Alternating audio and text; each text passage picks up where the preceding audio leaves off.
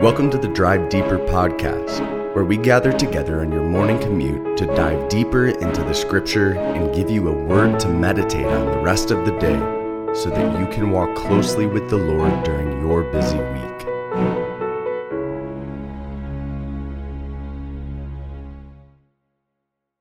Today we're going to look at a passage in Romans chapter 4. In verse 12, after explaining how true believers don't just have the external markers of religion like circumcision. That's not what makes them a true follower of God, but it's the internal heart transformation.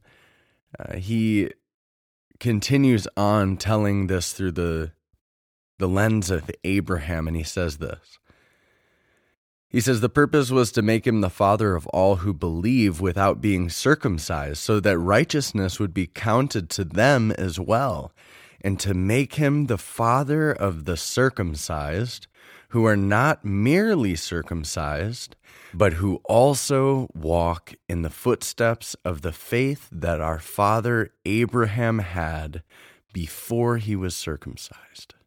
So the question today is Are you walking in the footsteps of Abraham's faith? There are some incredible instances of faith that are spoken of, particularly before he's circumcised, but we know that the pinnacle of his faith is demonstrated in the almost sacrifice of Isaac. So, so I think it would be good just to reflect on a couple questions today and think about whether or not we're walking in the footsteps of Abraham or if we've kind of gotten off the path of his faith in the way that we live our lives. Not just faith in Jesus' atoning work on the cross, but faith in God moment by moment for every aspect of life. Trust in Jesus for our salvation is essential we need to have that, but our trust in God is not meant to end there. It's to extend into every crevice of our lives. And when this happens, we'll see that our footsteps are going to get closer and closer to the footsteps that Abraham made as he walked in faith with the Lord. So, the first question that I asked myself and want to ask you is are you ready to leave everything behind to follow the Lord and his commands? When the Lord calls out to Abraham in Genesis 12, he makes him some incredible promises and tells him to leave his family, his country, everything he's known, and to go because the Lord had something better for him ahead. And in verse 4 of Genesis 12, it says that he got up and he went. He obeyed, he listened, because he believed that what the Lord told him was true. So, are we ready to leave everything behind, or are we grasping onto things, trusting in what they can provide for us, rather than trusting in the Lord alone? The second question is Do you trust that the Lord can do what is humanly impossible? In Genesis 15, the Lord declares to Abraham that his descendants are going to come from his own line and are going to be more numerous than the stars. And he's speaking to a man who has no heir and is married to a barren woman.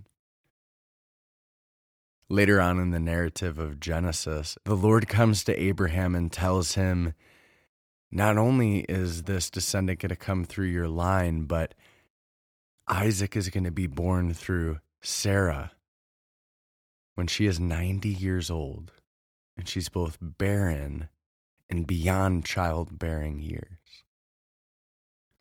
And Abraham believed because he knew that God was able to do what was humanly impossible. Do you believe that as well?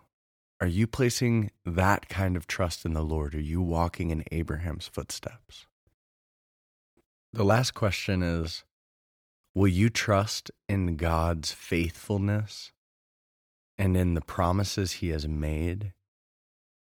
even through the most excruciating trials in life.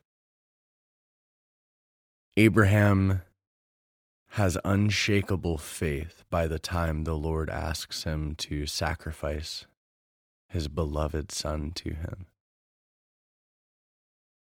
He has faith, according to the author of Hebrews, so much so that he believed that even if he offered Isaac as a burnt offering, that the Lord could raise him back from the dead. God promised that Isaac was the promised child, the one through whom the covenant would be passed down to. And so Abraham knew that even if he did sacrifice Isaac, that was not the end of the story because God promised that he was going to work through this child. Do we have that sort of unshakable faith in God? Do we trust in him, in the promises he's made, in his faithfulness to that degree that no matter what we're walking through, no matter what he asks us to do, no matter how confusing or challenging, that our trust is always in Him. This one's really got me thinking. I want my walk to look more like Abraham, not just in the things that I do, but in the faith that guides every step that I take.